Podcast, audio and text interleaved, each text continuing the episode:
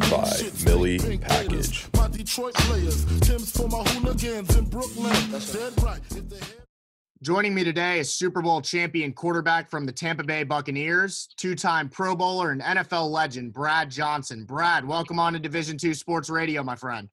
Yeah, I appreciate you calling me out, Blake. I appreciate being on your show. Look forward to it. Thank you.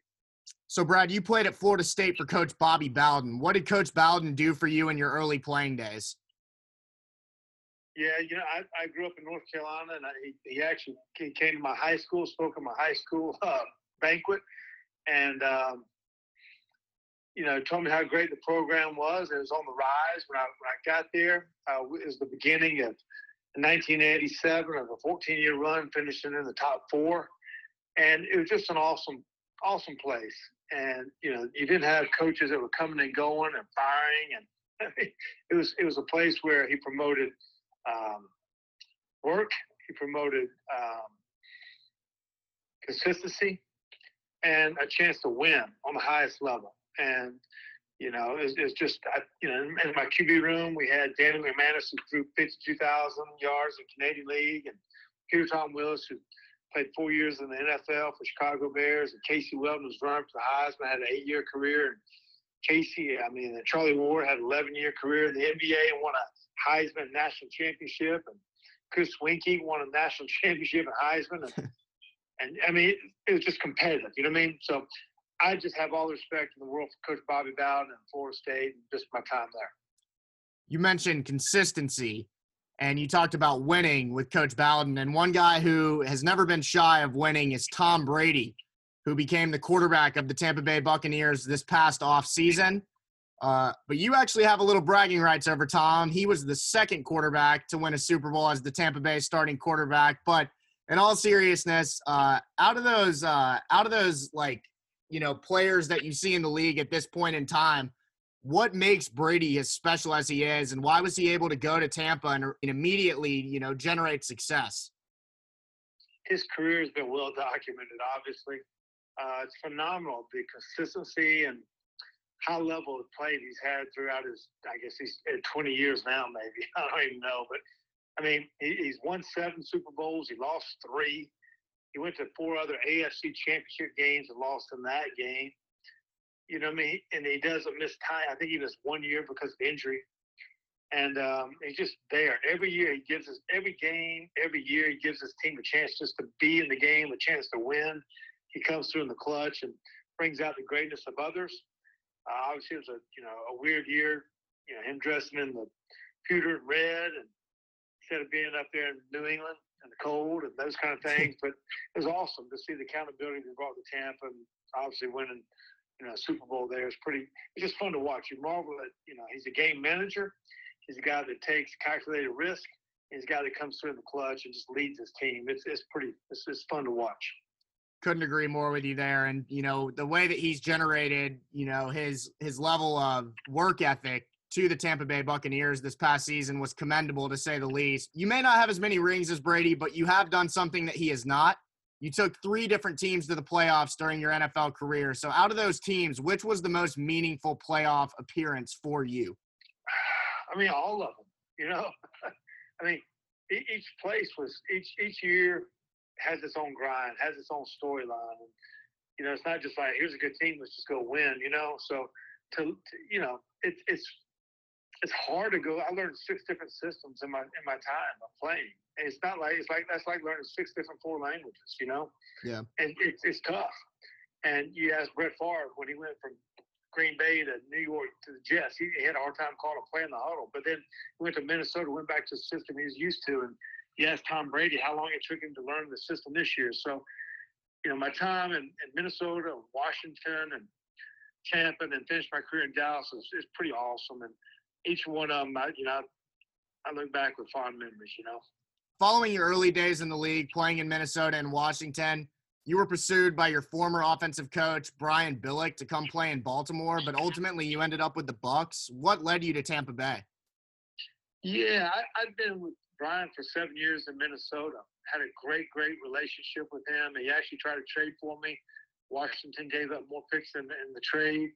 When I became a free agent, I was, you know, probably headed to Baltimore. But then when the contract came up, it, it, was just a more secure contract that I got in Tampa, and um, and those are out of Brian's. You know, that, goes to the general manager and other people's, you know, things and stuff like that. But the contract was a better situation for me. Um, and then the other one was really to go to a place where in Tampa where they had never won a Super Bowl before. You know, to you know, to be honest with you, I want to be the first one to win it for the franchise. I was, it did, and uh, it was accomplished. But I knew I had Tony Dungy. I was with him for three years, also in Minnesota, as he was the head coach in Tampa.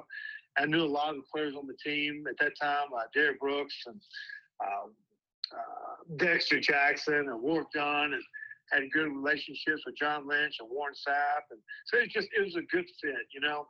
And um, I'm grateful I, I chose there. I, I, would have loved to play for you know Baltimore at that time, but for all those reasons I've talked about, is, is it probably made the most sense to go to Tampa. Well, you definitely made the right choice, that's for sure. You ended up becoming a Super Bowl champion, as you mentioned, shortly after joining the Buccaneers. What are some of your fondest memories from that Super Bowl season?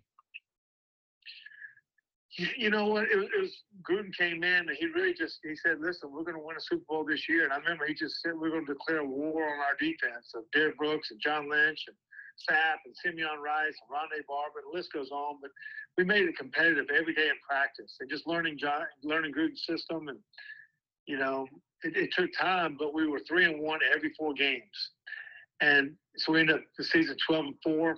October twentieth, we went up to uh, to Philadelphia and I cracked my ribs and you know, and we got our butts kicked and at the end of the season I got messed up my transverse process, couldn't even walk to the game. I mean, so I was just beat up as the season went on, but I came back and healthy and we were able to go back and, you know, avenge the you know, our game and beat our nemesis in Philadelphia and shut down the bet. I thought that was an awesome, awesome moment, obviously for the team. But but there were just so many great wins that year. Just I think us coming together is you know a bunch of older guys but full of energy, and we wanted to accomplish something that hadn't been done in Tampa before. And we all knew that we needed for our own you know for our own legacies, and obviously we've had three guys making the Hall of Fame, and Lynch and, and Sapp and, and Derrick Brooks, and hopefully get a couple more here with uh, Rondé Barber and Simeon Rice as it goes on. But it was just a great group of guys, and just the work ethic it took to do it was pretty awesome. You mentioned Tony Dungy, who is a Super Bowl champion coach himself with the Indianapolis Colts. So I want to ask you, was it a bit of surprise when Dungy was let go? Yeah, it was. It really was. Um, Tony, you know, you know, it, there's always a time it takes place, and sometimes changes need to be made. But but that wasn't one I did. We none of us really saw that one coming, and he'd been there for a while. He changed the uh, the organization around from the Yucks to the Bucks, and very well respected team that'd been to the three or four playoffs in a row and uh, so didn't see it coming. But you know, it worked out great for Tony. From since he went to Indianapolis, he he, he got hot with a, great, great team, a great quarterback, and Peyton Manning, and then you know, they won their Super Bowl there, and he became a Hall of Fame coach. So he's in the Ring of Honor at both places. Uh, in Indianapolis and Tampa, and he, he actually won a Super Bowl. No one knows about it. He was a player with Pittsburgh Steelers in 19, I think, 78 uh, under Chuck Noll. So he's had an unbelievable career, but we didn't see that one coming. You mentioned some great coaches there, of course, with Chuck Noll as well. Another great coach that you mentioned is Coach Jon Gruden. Uh, Gruden's obviously known for his epic rants, turning red in the face, but he might be most well known for his famous offensive play calls and their wild names. Coach Gruden loves the Spider Y2 banana talk me through that play call. And were there ever any times in the huddle where it would be hard to hold back a laugh when Coach Gruden would make those bizarre calls into the headset? Yeah, the, the, the Spider 2 Y Banana, it probably became more famous when he became a TV host, hosting all the quarterbacks getting ready for the draft. That's where he kind of made it more known at that time. And uh, Spider 2 Banana, it's, it's just a base play where I've called it Rambo Right. Um, flat. I've caught a dart right, fullback flat. I've caught a fire pass, fullback flat. I've caught it now. We've caught it, you know, spire two wide banana. I mean, a lot of different ways to get to it. U shift, green left to west, F short, spire two, U banana, Z over three, three heads up for 359 smoke. So just a lot of different ways to get to the play. But basically, it's a fullback in the flat. There's going to be you know somebody on a corner route and somebody on a drag route. There's, but there's a million different ways to run it. The concept's the same. It's just a it's a secure uh, slide protection, it's a power, looks like a power run, and try to hit a quick hitter out there in the flat. Were you surprised when Coach Gruden made the comeback from the announcing side to the coaching ranks again when he joined the Las Vegas, at the time, the Oakland Raiders, but now the Las Vegas Raiders as their head coach? Yeah, no, I, I didn't. I knew he was kind of sniffing at it. I knew three or four teams had actually offered him the job. I'm not going to go into those teams, but but you know he turned them down, and uh, then he just felt like the time was right to go back to, to Oakland Raiders at that time, now the you know, Las Vegas Raiders. And but he'd had a great stint. He was I think he was great on the TV show with you know bringing back the guys on the draft. I think he was fabulous on Monday Night Football as a as a as the announcer, and uh, and that way people kind of got to see his personality and all those kind of things. And then now you know you just want one more shot to lead lead a team, lead your coaches, lead your you know your city, and hopefully you can get back to to another Super Bowl. So on the other side of the ball during your time in Tampa, the Bucks were coached by defensive guru Monte Kiffin, led by John Lynch, Warren Sapp, Derrick Brooks, Rondé Barber, Simeon Rice, and many others. How helpful was it for you on a weekly basis to get to go and practice against the best defense in the league, arguably? Yeah, you know, I mean, it's, uh, Monte Kiffin's getting ready to go in the Ring of Honor, you know, and that's for a reason. Had one of the best defenses consistently over time, and you know, he coached a lot of great, great players. Another guy that doesn't really get talked about on that team is Sheldon Quarles and Greg Spires and Brian Kelly and those guys. But on the defensive side, but Monte was a great leader, great coach, and obviously he's going to be in the Ring of Honor. But you know, you face that competition in practice. That's what you want every single day, and that's what we had. You know, honestly, I kind of got used to playing against our defense. To, you know, I knew the looks. I honestly, I needed different looks from, you know, just the different kinds of blitzes and looks from other teams we face because we face our defense every day. But every day is competitive. Every day you knew you had to wake up ready, and it's going to be a great challenge. So let's rewind here and talk a little bit about your days with the Minnesota Vikings. Back in 1998, the Vikings went 15 and 1, and you were dealing with a few injuries throughout that season, splitting time a little bit with Daunte Culpepper. But you had a front row seat for Randy Moss's epic rookie season where he caught 17 touchdowns. Was it obvious early on that Randy was destined for greatness? Yeah, I think we'd all seen Randy he played at Marshall. He's the receiver of the year, Fred Biletnikoff Winter Award and you'd heard all these great stories about him. And he came in was extremely competitive. Uh, obviously, he's fast. And I remember him telling me he's like, I'm never running full speed on the on the deep balls unless it's uh, Deion Sanders, Darrell Green, or Dale Carter. I'm gonna set him up and then throw as far as you can, and I'll go by him. I was coming off of a neck injury, and I broke my foot that year, and then broke my thumb. It was just a tough year for me. But uh, I, I, threw his first touchdown pass, change right, speed right bomb. Threw a second one, train right, jet right, 748 wide shallow. And um, but he was just competitive, six four, uh, fast as he needs to be, and uh, really a smart, smart receiver. And I think it's great our situation in Minnesota. Denny Green's the head coach, but having having Cris Carter and Jake Reed as the other receivers, and just the accountability that they brought to the table too with him I think it, you know, is a perfect start for Randy to be a part of a team like that. And then uh, obviously he had a Hall of Fame career. It's pretty awesome. For sure. And rest in peace to the great Denny Green, as you mentioned. What was Coach Green like as a coach? Love playing for Denny. He was my first coach. Took a chance on me. Uh, had a great vision for the team, the organization. Went to the playoffs when I was there six out of seven years. We didn't, you know, we didn't win the championship, so we didn't get rewarded like that. But but we were winning, and that's what you want.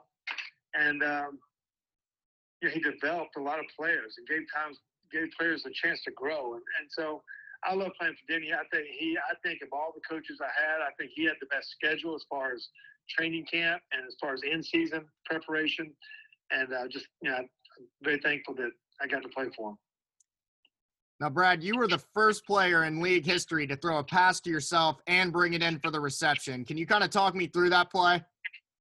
Yeah, I was. Uh, we were playing. Uh, I think it was 1997. Is that right? 1997. I believe so. And uh, well, we were playing the Carolina Panthers up in the Metrodome up in, in Minneapolis, and uh, the play was dot left spear, Rip Dallas, and basically it's a uh, it's a little stick route by the tight end, a little flat route by the fullback that goes in motion to the flat. And we were on the three yard line. I dropped back, so the stick route to my left. It got it got batted up. I caught the ball.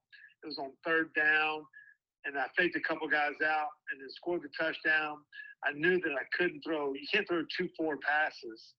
Usually you you would bat the ball down, but being at third down, being close to the uh, red zone, you know, I knew if I did get tackled, we were still in field goal range, and uh, so scored it. Scored it. Ended up being uh, we, we didn't know what it was at first, but it ended up being a touchdown pass, touchdown catch. Uh, 12 points for fantasy football, won the play of the year that year. and uh, so it's pretty cool, you know what I mean? To say you're the first to ever done it. And Marcus Mariota, he did it a few years ago in the playoffs against Kansas City. So cool moment that we all had uh, being a part of that play. You mentioned earlier that you played and finished your career in Dallas with the Dallas Cowboys. You were the backup quarterback to Tony Romo out of Eastern Illinois, young, bright kid with a genius mind for the game. So I want to ask what stuck out to you about Romo early on in his career? Extremely talented. Uh, best playmaker that I've played with as far as a quarterback, as far as making plays off different platforms, as far as having to scramble and make a play. Um, smart guy. Obviously, you hear him a little bit on TV. Sometimes he's right, sometimes he's wrong. but he's fun to be around. That's what I remember. He's contagious, plays with great energy.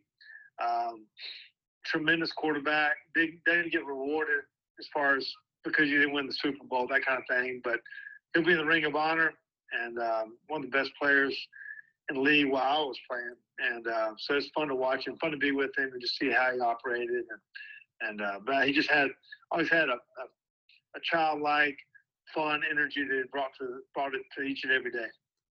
Now, you played with many incredible receivers during your time in the league Terrell Owens and Dallas, Randy Moss, and then, of course, Keyshawn Johnson, the three most notable. So, who was your favorite weapon to throw to during your time in the league? Favorite weapon was always the guy that was open, you know? Great answer. I didn't, I didn't, was, I didn't have to decipher too much on that. So, whoever caught it, they were my favorite guy, but, or open. But, you know, I threw Tim Brown and and Cris Carter, their hundredth touchdown pass, to Randy, his first touchdown pass, Jake Reed, and then Terrell Owens, Jason Witten, and Michael. Uh, uh, I had Irving Fryar, Keyshawn Johnson, and Keenan McCardell, and Joe Jurevicius, Larry Sanders. I mean, so I just I played with some great, great receivers, but you know, I, I, think Cris Carter had probably the best hands that I ever played with as far as just catching the ball. You know, and, and very similar to Keenan McCardell, I had similar hands. And uh, Cris was great at end zone catches and sideline catches and those kind of things. And and um, probably Randy Moss was probably the best deep threat maybe ever in the NFL as far as just deep threat. But some of those guys are just, you know, they're all great players from Keyshawn to Joe Jurevicius and the list goes on. You know what I mean? So um, a lot of great guys. Some of them are Pro Bowlers, some of them are Hall of Famers it was great to see CC finally get into the Hall of Fame. It was long overdue over the last few years. Uh, so, Brad, I do want to shift gears here and talk a little bit about the college game with you to close. So, your son Max is uh, slated to be the starting quarterback at LSU for Coach O this year. What was the experience like seeing your son in the same position you were in uh, back when you were getting recruited by the likes of Florida State? Yeah, it's, it's pretty wild. Max is a, he's going into a second year at LSU. I mean, I pretty much coached him out of the womb. We were working on three and five step drops when he's six and seven years old. coached him in youth, and middle, and high school, and uh, so it's pretty awesome. Now as a parent, you just sit in the stands while eating popcorn, and you know you can't tell him who to throw to, or you know look out for that guy, or whatever it may be. He has excellent coaches, and got to play in the you know university. Got to play late. He played a few games last year, played well, and then got to start the last two games. They beat Florida at the Swamp, and then beat Ole Miss in a shootout.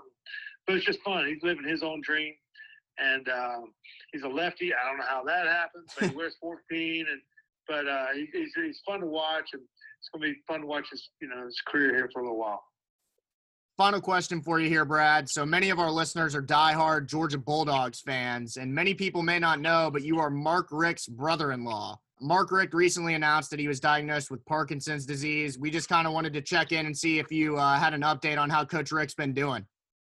Yeah, Coach Richt, he coached me at Florida State and hooked me up with his sister after I graduated. So it's pretty awesome with Nikki. And then, but Coach Richt, he lives, uh, he's kind of back and forth between Destin and Athens, and he works on the ACC network and as far as a host. And Mark's he's doing great. Obviously, there's been some changes that have taken place these last couple years. Went through a heart attack, went through hip surgery. Now, this diagnosis with uh, Parkinson's, but he's upbeat, got great spirits. He's moving around really well, and, and um, you know, he's very thankful for all the prayers and everyone reaching out to him. And but he's he's in great spirits, though.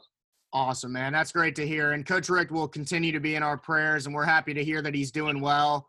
So, Brad, we appreciate what you did in the NFL, and we've enjoyed following along with your TikTok as of late. Everyone, be sure to give Brad a follow on TikTok at Big Bad Brad 14, and be sure to follow Brad on Instagram at Brad underscore Johnson underscore 14. Brad, thank you for your time. All the best to you and your family. Yeah, man, I appreciate it, Blake. Thanks for having me on the show, buddy. Thank you. Thank you for listening to Division 2 Sports. For all Division 2 sports news, follow us on social media at division underscore 2 sports.